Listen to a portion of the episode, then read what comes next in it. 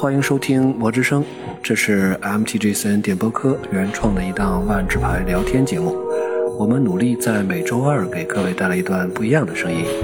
今天当班的是我段丈，和我在一起的还有韩老师，大家好，还有狼大。大家好。我们前面的三周一直都沉寂在传记牌里面，嗯，但是这个时候呢，我想万智牌竞技场 MTGA 这个热度实际上是一直在飙升。对，咱们其实是被人家拖到后面去了。对，是，所以说我不知道两位对万智牌的这个电子游戏有没有涉猎啊？呃，我是仅仅浅尝辄止玩过一点点儿《普洛克对决》。嗯，呃，我也曾经注册过 MO 的账号，是吗？可以刷了，还刷了信用卡，完全不敢想象。啊，但是现在我都已经忘了密码了。再就是我申请过 MTG，就万智牌竞技场的内测，没有回复。哎，呃，其实人家不给我也应该，因为我连个 DCI 号都现在都没有。别说 DCI 号了，你有身份证号吗？呃，这个这个这样有还是有还是有身份的人的。这个呃，其实对于任何的万智牌的相关的游戏、电子游戏，我比较关心的也都是在意境营造这个方面。嗯，我记着 Maro 肯定曾经说过，这意境呢，或者是背景叙述文字，主要是为了让卡牌的机制更多让人能够记住，方便去记。但是我个人是觉得。当前万智牌在意境营造这个方面已经远远超出了这个初衷了。嗯特别是设定集，其中有很多啊，我还没说的，其中有很多，我又没说是哪本设定集，好吗？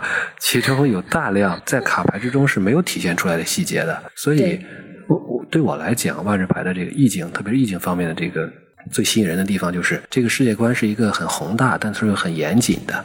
但是呢，呃，在卡牌上又又又通过这种碎片化的只言片语去描述，而且呢，通过一个系列一个系列的这种重返啊，或者时空联动啊，去增添这种细节感、血肉感。嗯所以我觉得万智牌二十五年来，这是一直一以贯之的吧，一个一个独特的独特的魅力。是的，朦胧感。嗯，而且。就是说到万智牌竞技场，我还想说个题外话，也是一个巧合，就是万智牌竞技场这个游戏的名字，这这 MTG Arena，对吧？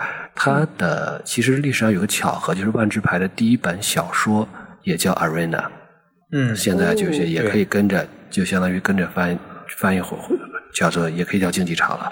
而且这也是我第一部从头到尾啃完的万智牌小说，之前看过，但是都没有啃完，小骄傲呗。对，所以所以，而且就是在这个咱们到了，很多朋友到了咱们这个 MTG 四言博士都这个微信公众号。哎哎哎，这是本期的第二个广告吗？这是这是本期第一个硬广硬广啊。对，大家都会在后台就是发消息，就会。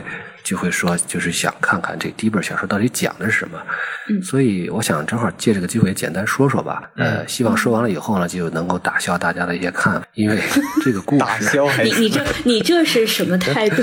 呃，劝退了。那我那我那我取消他们的他们的这看法行不行？你反击可以吗？呃，对，可这个也可以否认是吧？不予承认。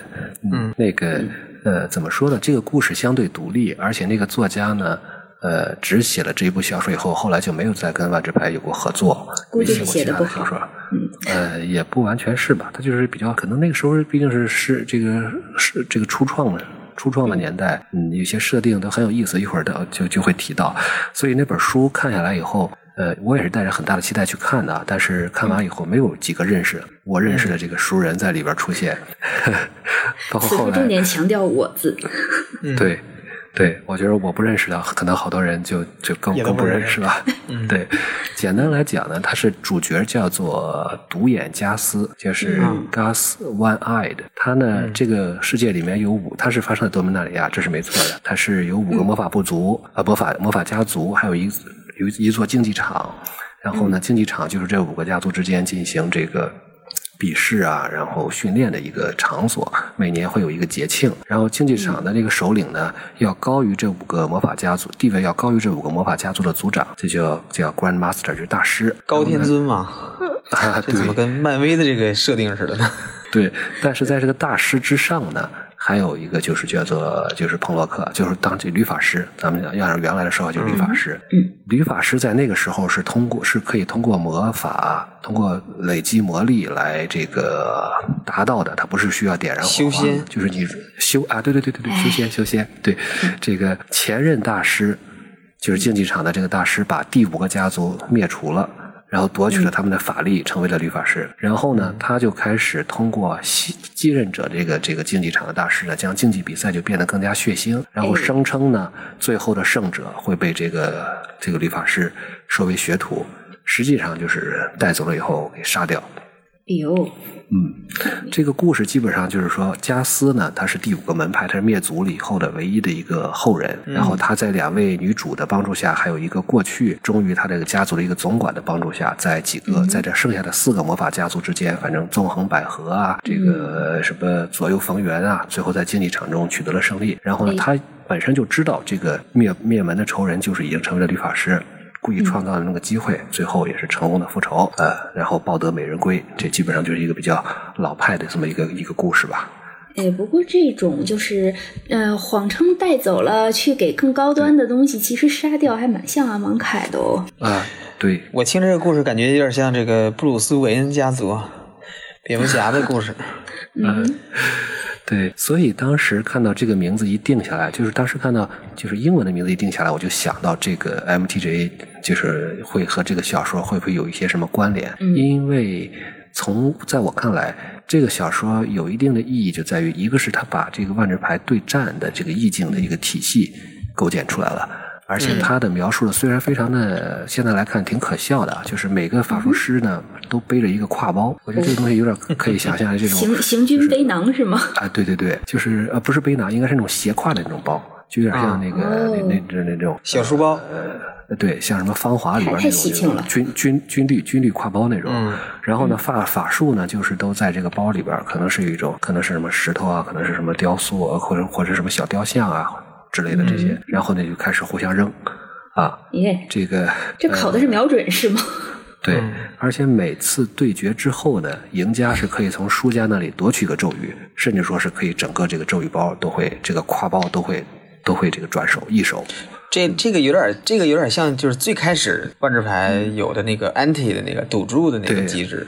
嗯，咱们以前聊吉飞是说过到这个东西。对对对对，另外就是这个故事里边也侧面描述了律法师嘛。你看律法师就是很强大，对吧？基本上就是出来就是抓人，抓人弄死啊，就是这这么。律法师都会判刑，嗯，对，就是这种这种叫啥呢？就是神一样的律法师的设定吧。嗯，而且呢，他还在一定程度上勾勒了一些多明纳里亚一些人文风情吧。比如说，宾纳里亚民族政治，呃，部族政治，因为一位女主呢就是宾纳里亚人。哎，上次咱们在传记故事里还提到宾纳里亚了呢。对。不过其实关于宾纳里亚还有很多未解之谜啊，比如他们不是说也信星座呀？不同的星座保有不同的部族，以后都可以接着探究一下。对对对，所以那个时候就已经有宾纳里亚这个设定了嘛。嗯而这位女主来到竞技场参加的目的呢，就是要成为一个英雄。就是英雄，相当于一种称号，女英雄。然后呢，要摆脱自己的这种命运，因为他们这一族呢，在这一年里面正好是七族之中的垫底儿，他们轮换的嘛，嗯，地位是轮换的。他们地最，他们这个族呢，正好是在这个最下层的，所以呢，就是备受有点备受欺侮吧，啊，嗯，所以就是就是这样。刚才唠嗦这么多呢，就是说看到万智牌，这是很有趣啊，最新的一个电子化的一个游戏，但在名字上。是故意刻意的去致敬这个最初的小说，我觉得是很有意思的一个事儿。嗯，这个其实万智牌的这个万智牌这个游戏本身这个电子化，其实在很早的时候就已经有了，在初创的时候，对，在初创初期的时候，当时这个威士忌就授权给了两家公司，嗯，然后其中一家叫 Acclaim，Acclaim，他当时还出那个万智牌的漫画。啊，嗯，它是有一定的这个相当于可以去编故事的这个权利的，哦，有主创权，嗯，对。然后还有一家就是授权的公司叫 Microprose，然后这两家游戏推出的时间差不多都是九七年，然后太早了，但是对，但是当时玩家更喜欢的就更受欢迎的一个就是那个 Microprose 出品的那个游戏就叫 Magic the Gathering，是一个电脑游戏。对，然后它的这个游戏的设定呢是发生在这个山德拉时空，嗯，所以说后边就是玩家一般都会管这个游戏就直接直接叫这个 MTG Chandler。对，然后另外他们另外那个公司刚才说那个 Acclaim，他做了两个游戏，但是都没有山德拉那么成功。有一个就叫这个呃 MTG Battle Mage，就是战法师。战法师。然后对，还出了一个街机游戏叫 Armageddon，就是毁天灭地的那个词。阶级，好可怕。阶级，对。但是那个它只出了四台，没有就没有量产，对，所以我们就暂且不提它吧。然后它那个也是这都是神器，见都见不着这东西。嗯，然后这个 Battle Mage 是这个出在这个 PS 平台上的。哎，就是为什么说对？然后为什么说起这些呢？就是我觉得这个战法师和山德拉应该是万智牌电子游戏史上比较少的一个，就是说，呃，这怎么说呢？就是同品对决吧。其他的这是这个对其他的产品，咱们捋一下，大家都应该都都比较熟悉了。其他因为就比较有名了嘛。就是二零零一年的时候，呃，世嘉的那个 DC 上也出了一款叫这个 Magic the Gathering 的游戏，然后它那个界面其实挺像后来的那个彭洛克对决的，就就是比较。没想到 DC 上也有啊。对，比较正经的这个卡牌游戏了。然后，二零零二年的时候，威士治自己他们自己出品了 MO，就是 Magic Online。然后是 PC 版的，是完全这个是完全复制这个万智牌线下的玩法的。然后零三年呢，就是呃雅达利开发的这个呃 MTG Battleground，嗯，这个战场，这个是呃是出在 PC 和这个当时出在 PC 和 X Xbox 上的。这个游戏也是挺有意思的，这游戏我玩过，就是它它呢就是其实是借用了万智牌的一些概念做的一个呃一个实时的一个策略游戏吧。对，然后之后就消停了几年，一直到零九年的时候。对，雅达利当时好像是把刚才你说这两家中的一家给吞并了，我记不住哪一家了，反正说是的确是吞并了啊。嗯，然后一直到零九年的时候，威士威士治开始就是又开始自己做这个游戏，然后就是在这个当时也是全平台了，PC、Xbox 还有 PS 三上出这个《彭洛克对决》系列。嗯，这然后也玩了，还当当时玩的还挺凶的。这是秀主机来了啊！然后后来就是一一年的时候，索尼有做过一款就是万智牌的战术版，然后也是出在了这个 PS 三还有 PC 平台上。嗯，一二年的时候，朋洛克对决出了续作，就是后来就是对后来几年基本上都都在出这个朋洛克对决，一二一三一四一五。对，然后我我也试了一下。嗯，我玩过有一版 iPad 上的。嗯，就是它那个起源是就是起配合起源出的那一代是最后一代嘛，名字都改成那个 Magic Duels，就是万智牌对决嘛。一直到最后，这个现在就是现在出了这个万智牌竞技场，可以说是从这个战法师跟山德拉之后，呃，威士治和他的这个合作伙伴进行了比较好的协调，呃，不太没有这种就是说这个呃，相当于是同品竞技的这种形式，就是同期出现嘛，对，两个两个公司授权的公司出同样的产品来来竞争，就是没有对，但是更像在各大平台刷存在感。嗯，所以说制造刻意制造孤品，爱玩不玩，只有只此一家。对，然后你你你对比一下这两个游戏，还是挺有意思的。嗯，对决一下是吧？我觉得对。可以给我们普及一下。好，好，好，就虽然我没玩过这个年代，真是非常久远了，这个 Win 九五、Win 九八时代的游戏了。但是后来我有去了解过，在这个 YouTube 上啊看过一些就是这个游戏的视频，还有一些就一些老玩家，包括包括一些试玩玩家的一些评论。嗯，应该说这个战法师这个游戏，呃，输就输在了游戏设计上。它和这个这个山德拉最大的区别就在于，战法师这个游戏的理念真是有点过于前卫了。这个过于，我觉得应该加个引号，真是太前卫了。它它超出了这个卡牌游戏的范围了。嗯，在机制上呢，对，在机制上战法师，嗯，连连看，呃，他不是，还消消乐呢。他把这个万智牌做成了这个即时的对战。但是跟那个后来出的那个 Battle Mage 还不太一样，就是它是这样的，它这个设定就是每隔二十秒就可以啊，不是 Battle Mage，Battleground，就是每隔二十秒就可以出一次牌，或者说就是使使一次咒语，然后它也去掉了一些当时就是在这个电子游戏里不太容易表现的一些机制，比如说 Bending，就是那个结合的那个机制。然后在游戏方式呢，比如说如果你是人机对战的话，那就是类似一些固定的，就比如说像那种当时红警星际那种固定的地图。对，然后地对地图上有一些障碍物呢，是对这个对战发挥会有一些影响，会有一些作用。比如说，你你召唤的生物如果是飞行的，就可以飞过河流，就不需要走地图上那个桥了，对吧？这个挺有意思的。对，然后如果是那个陆地的生物呢，就会你可以就是通过守那个桥，就是来来来完成守卫。然后如果是就是双方对战是那个同就是同同就是一个画面的分屏嘛，然后就可以利用这些地形去进行这个躲避攻击或者防守什么的。然后视角上呢是也挺诡异的，就是纯俯视视角，就是正俯正下方的这个俯视视角，它不是那种像当时星际的那种那那种 R T S 那种斜视的，对，就是四十五度俯视视角，它是正俯视的。所以说，你想象一下，比如说你熟悉一个角色。然后你你你都知道对吧？他他是比如说拉希克，你都知道他是一个飘在空中，然后头上有一圈这个火焰的一个黑色的幽灵法师，幽灵一样的法师。但是你想象一下，如果你从正上方往下看，它是一个什么效果？对吧？是的吗？其实对，其实是看起来特别诡异，不是很直观。然后，但是你对比起来看呢，山德拉就有点类似英雄无敌。的那就是那种地图探路系统，还有就是呃一些城镇建设啊等等的一些界面。各种它这个放在当时，大家应该也很习惯于这一种就是英雄无敌它这个视角是那种就是四十五度俯视的视角，就看起来界面也友好了很多。然后玩家就可以在这个村庄中去调整调整自己的套牌，然后去接受任务。然后在这个对，然后在这个大的游戏地图里，也有各种敌人，还有各种功能不一样的建筑。然后你你御敌的时候，这个画面就会切换到一个就是分上下，就是有点类似 M O 的那种，这个反正界面挺挺老的了，但是很像现在的 M O 那种上下对战的一个界面了。哦。然后游游戏方式上的话，呃，山德拉应该说是结合了这个英雄无敌和这个就是卡卡牌游戏的这个探索性的一个结合吧。嗯。所以说比较适合这个对万智牌有一些了解的玩家去上手。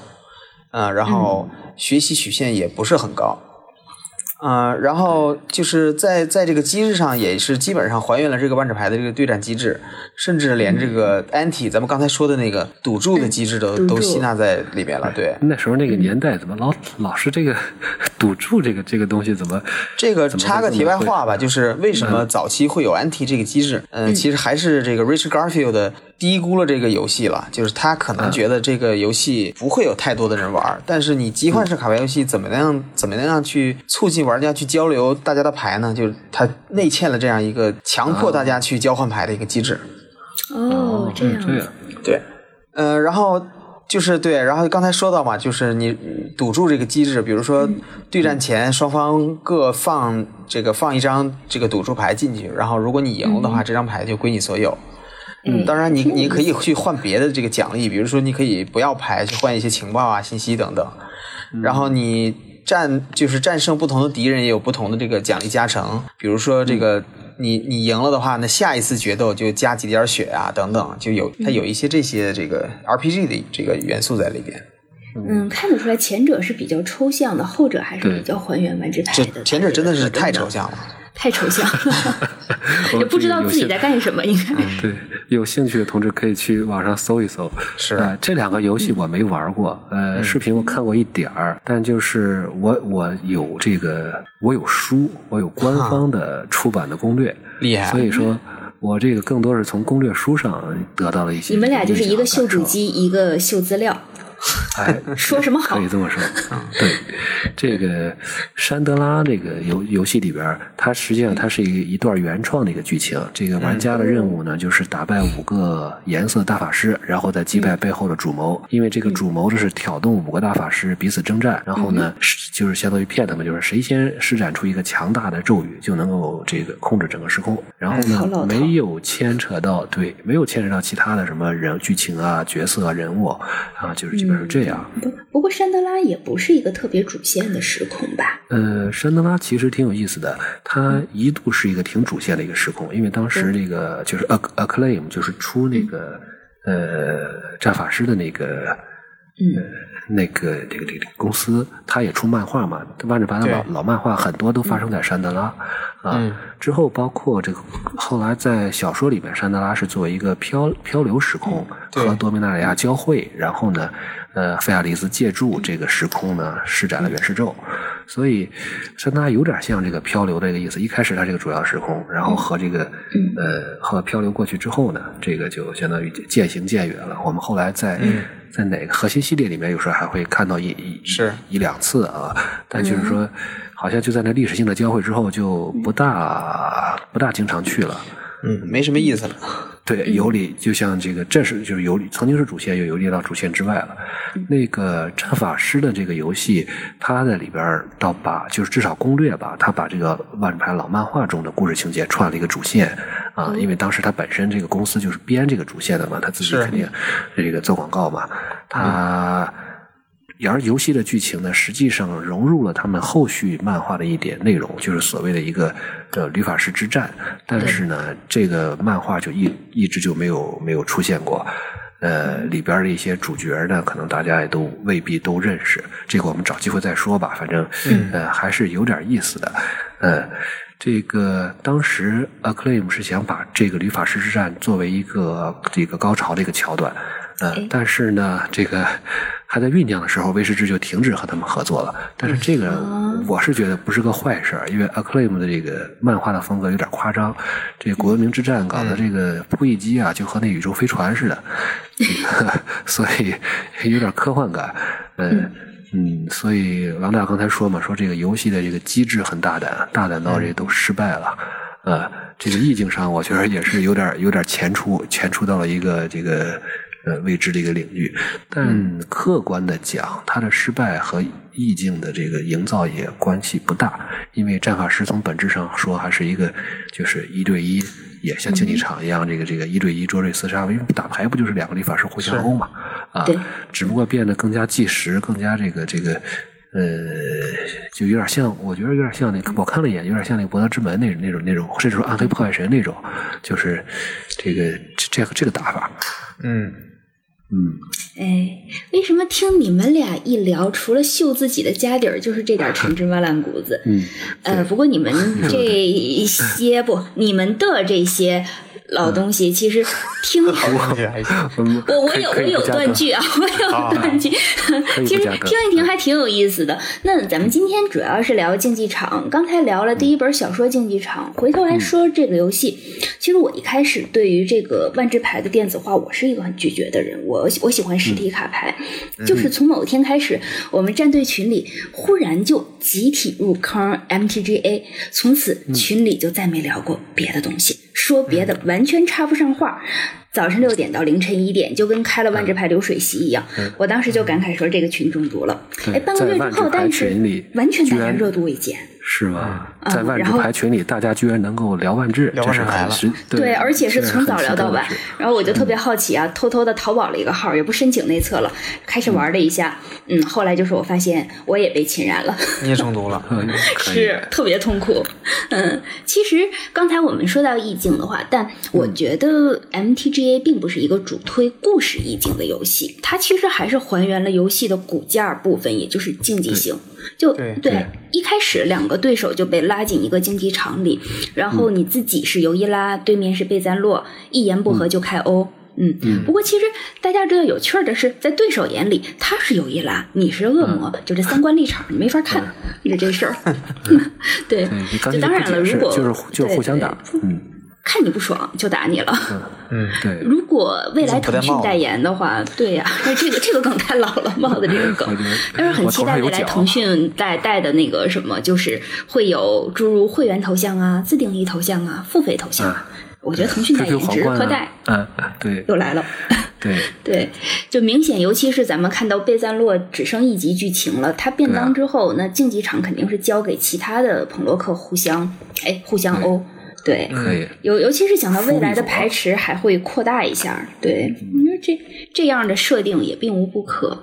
但是其实说说回到具体意境上，多少有点尴尬，因为咱们都知道那种传奇规则，但其实传奇规则在大家手里边就都是小卡片，你不会觉得你手里和对方有一个一模一样的唯一性存在有什么尴尬。嗯。但是竞技场的动画进来之后就完全不一样，嗯嗯。就他，他很生动。有一次，我和对手先后出了红神，两个哈佐雷跳出来对着吼。这说好了是阿芒凯唯一真神呢，为什么会这样？嗯，对。不过分裂双身，嗯，得。不不过说这些都是小意思。其实聊回来的话，对于一个电子游戏呢，用户的体验才是他所追求的东西。嗯，刚才我提到说牌友们热情高涨，其实不是没有哎原因的。我就尝试着把自己的体验和大家的意见综合一下。其实最直观的就是碎片化的时间已经被利用起来了。就这这几天，我打牌的数量远高于我过去一个月的总量。不要笑话我在沉迷一个游戏，而且而且它不像 M O 那样需要。算是比我们要多得多的了。是是是因为你们都不都不玩的时候，我只能来充当咱们咱们队的那个就是牌手，竞技牌手。对，其实它不像 M O 那样，对，说需要一个花大量的时间，它用十几分钟就能来一局，而且一局定胜负，就特别适合我们战队这种就很多三十而立、成家立业、事业有成的成功人士。哎呦，你这这这这得 素质三连，给你广告费，这波吹的可以。对，尤其是那个，比如说周末不能去排店的，要在家陪老婆看电视的，陪儿子写作业的，晚上等待熬夜看球的，这都可以随手来上一局解解闷儿。就如果说对，就是说对于很多人来说，就是戒万智牌就像戒烟的话，那竞技场至少在我眼中，它应该是高端电子烟的效果。感觉韩老师已经成瘾了。对，哭得治，要不要治疗一下了呀？不不不，不敢不敢。对，那其实练习量的加大，对于牌的直观性也是有一定的体验的。对，就就是，反正我经常打比赛的时候会开出来一张我觉得从来没有见过的牌，但是竞技场它会给你更多的时间去熟悉。嗯，这一点对新手其实格外有用，因为大家总是会最先记住那些虐过自己的牌。嗯嗯，而而且对于他新，他对于新手更友好的一点是操作性特别规范，就每一个步骤都标示的清楚。尤其如果是呃曾经大家试过 VPT 或者是老对决的话，就是说那个规则步骤和结算步骤不是非常清楚的时候，其实哎对对就觉得很尴尬。我就特别需要这个。你已经有很多资料了，也不需要别的。嗯哼。对呀，其实就是他还有这种，就比如说做一做任务啊，会给金币啊。对我来说，这简直就是一个养成类游戏。我我就没事养着我的套牌，闲了刷一下，运气好了得金币，而不争胜负，慢慢玩挺有意思的啊。嗯，这你这属于这个旅行青蛙，或者是这个叫什么奇迹暖暖是吧？佛系 玩家，佛系玩家。对对，不过那那总结就是说，关于竞技场的吧，我们提一个优点，也提一个缺点。优点的话就是它的画面，就是释放咒语的时候，很多时候牌面会跃然而出一些动画，就真的像我们之前说生物啊，就是咒语是穿越了黑暗时空，我们将能量召唤过来的，这真的是有一点扮演法师的感觉。嗯，我自己就特别喜欢对战白绿猫套，因为那个小圣猫叫声特别萌。啊，还有叫声云云吸猫 当然还有一个好处是免费，当然也就也就这个也就免费云吸猫。嗯，得，对，就是我自己的，我自己用我自己的那个例子证明，就是如果你不想氪金的话，其实选一个自己特别趁手的套牌，稍稍改一改，也能有一个五六成的胜率，其实挺开心的。嗯，当然，当然，我们给他说了这么多，不是要来做他的广告，因为缺点其实也太明显，还不是做广告吗？众口一词的缺点就是 bug 太多了，尤其是内测嘛，对吧？嘿，你看一句话给你怼回去。不是，我要需要列出很多 bug 嘛？因为因为我们战队有很多是程序员出身，他们呢找 bug 分析原因都是相当专业。我怕我自己讲不清楚。就我我见到过的现象，就包括灯电这种那个效果得到了之后会失去的，比如说同时进堆叠的异能，主动排手无法选择先后顺序，还有支付了循环费用却无法循循环等等啊。再有就包括因为没有备牌。是啊，是啊，因为还有就包括因为没有背牌局，所以套牌的相克是非常明显的。那说到最后，其实我想，就是我对这个游戏的未来走向，因为它现在毕竟是个内测版，我很想知道的是，它究竟定位是什么呢？就是我们战队最年长那个老大哥，他他就问他说，竞技场它究竟应该是实体卡牌的一个电子延续，还是一个独立的游戏？因为目前为止，竞技场它完全不是一个集换式的卡牌。嗯，对，嗯，对对对，而且竞技的概念，就是竞技场的概念本身就和意境相悖。如果没有意境，只是为了赢，其实并不是一个让人完全去能够享受万智的一个东西。你就说，那你打扑克、打麻将，其实你也能赢。但它没有什么意境，对，没有意境，丧失乐趣，追求这种结果。其实我觉得这个如果走下去的话，会不会去丧失很多？哎，很多喜欢的玩家也是一个未知数吧。嗯，其实意境性，我觉得现在虽然是个内测，但我可能后未来还是会会有的。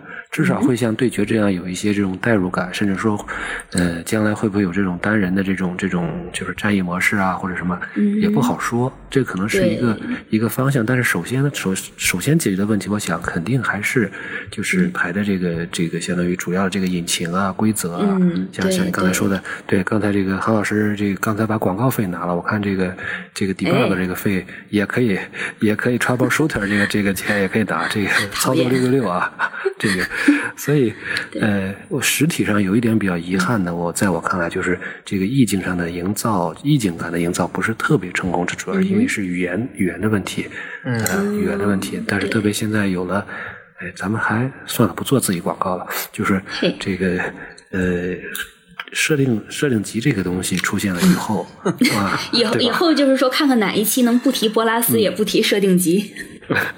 很难很难，这题就这这集就没提波拉斯嘛，是吧？所以这 M 这个竞技场呢，应该是个机会，但是它就像就像韩老师刚才说的，这个定位的确是不同，它肯定不能说要承担这个承载着这样一个这样一个任务。对对对对，当然，大家如果要是想走那种竞技化职业的道路的话，MTGA 不是一个好的推荐。嗯，这个练不出大师。对，想想走专业化道路，还是推荐 MO。嗯嗯，对，这个怎么说呢？嗯，就我觉得是不是也是一种刻意的一个区分啊？就是说，从意境角度言而言的话，MTGA 更加贴合，就是说，呃，律法师对决的一个实战场景。就是你没有时间去换背，对吧？嗯嗯，对，对吧？你你走在路上被人突然伏击了，然后你脑子里最近的一套这个。记记得住的这套咒语组合，就就决定你生死了。我选择调度。可以。对，那其实就真正的像 GPPT 那样的大赛，你真的要是放到这个，把他们的意境放到奇幻世界里，那尤其像 PT，其实更多的是一种仪式表演性的赛事，对吧？嗯，就还给你个机会，三局两胜啊。对，打的还挺公平的。嗯，但是我觉得就是。MTGA 应该说既是一个这个饮水渠，也是一个分水岭。一方面就是把更多的玩家吸引到这个游戏当中来，对。对，尤其是在在咱们国内，就是说腾讯代理的话，能能吸引更多非奇幻奇幻类游戏或者桌游桌游玩家的这些玩家来到这个游戏当中来。然后是它靠的是更贴合现代人游戏的这个碎片节奏。以及就是刚才韩老师也提到过，更漂亮的这个美术效果。对，这个万智牌也是在这很出类拔萃的，这个没得说。但是万智牌都属于被人经常被人这个图被人盗窃的，什么锦鲤、锦鲤祖神兽啊，不点名了。对，嘿，这人。嗯，然后还有就是说，更更让人能够这个沉浸其中的一个这个呃意境营造的这样一一种一种感。对对对。所以这个设定集啊，意义非常的大。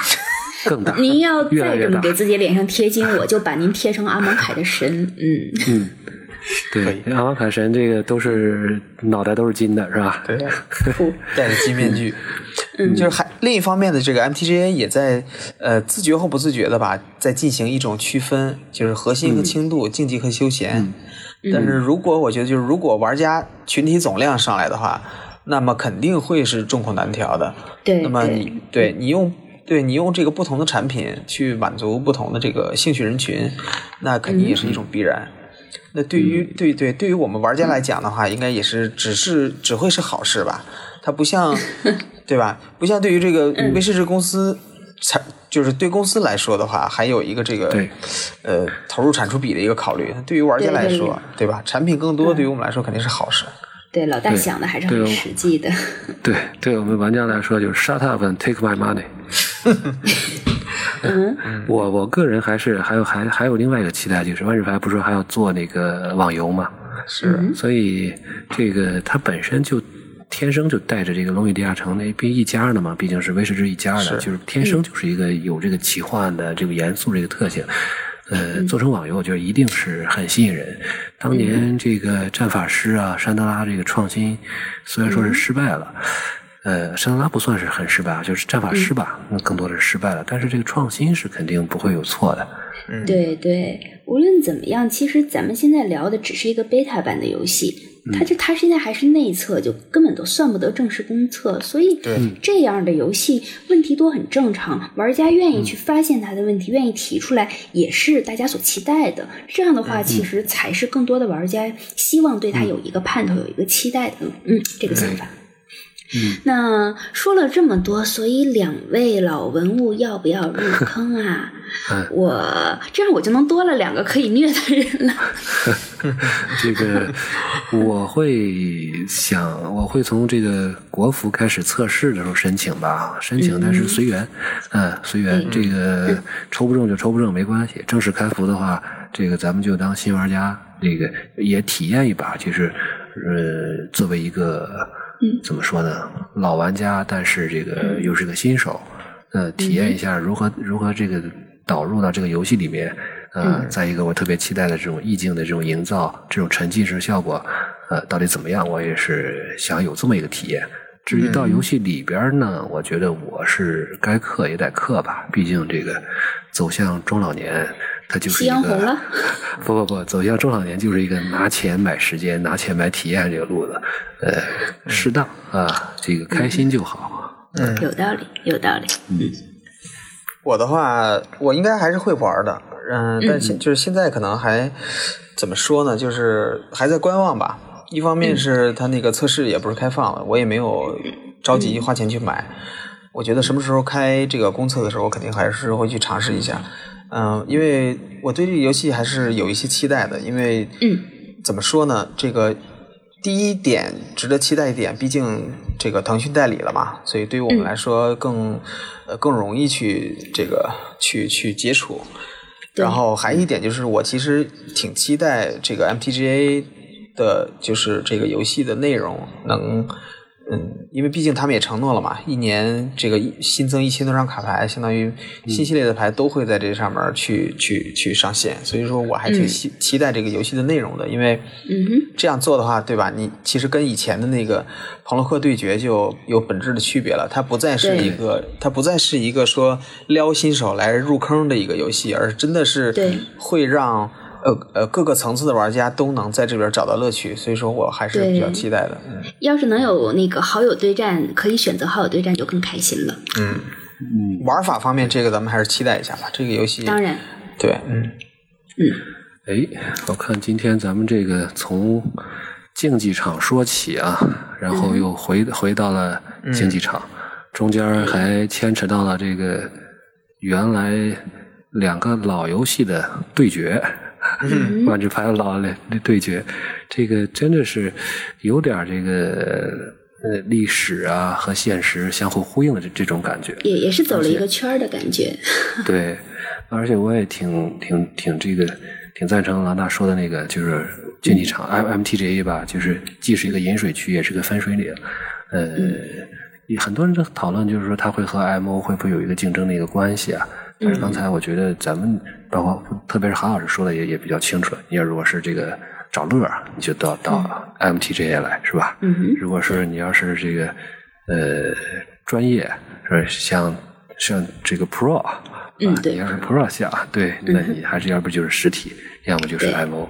所以呃不管怎么样，我觉得这是这是个好事啊啊，只是说希望大家在这个。呃，就是怎么说呢？问渠哪得清如许？唯有源头活水来。总结的很棒。是。我们就就希望这个水是越来越活。呃，我们也希望这些这各个游戏越来越好，而且我更希望能够和大家和几位能够在一条支流里，而不是被激流所冲走。怎么会？怎么会？我们不会放弃你的。嗯。不然我们虐谁啊？好，我给大家送人头。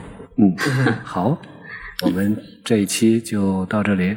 嗯，好的。这一期就到这里，也特别感谢来自天津的旅法手战队的各位兄弟们提供的这个内测意见。对，很感谢你们。嗯，对，谢谢大家，下期再见。好，下期再见。嗯，拜拜，拜拜。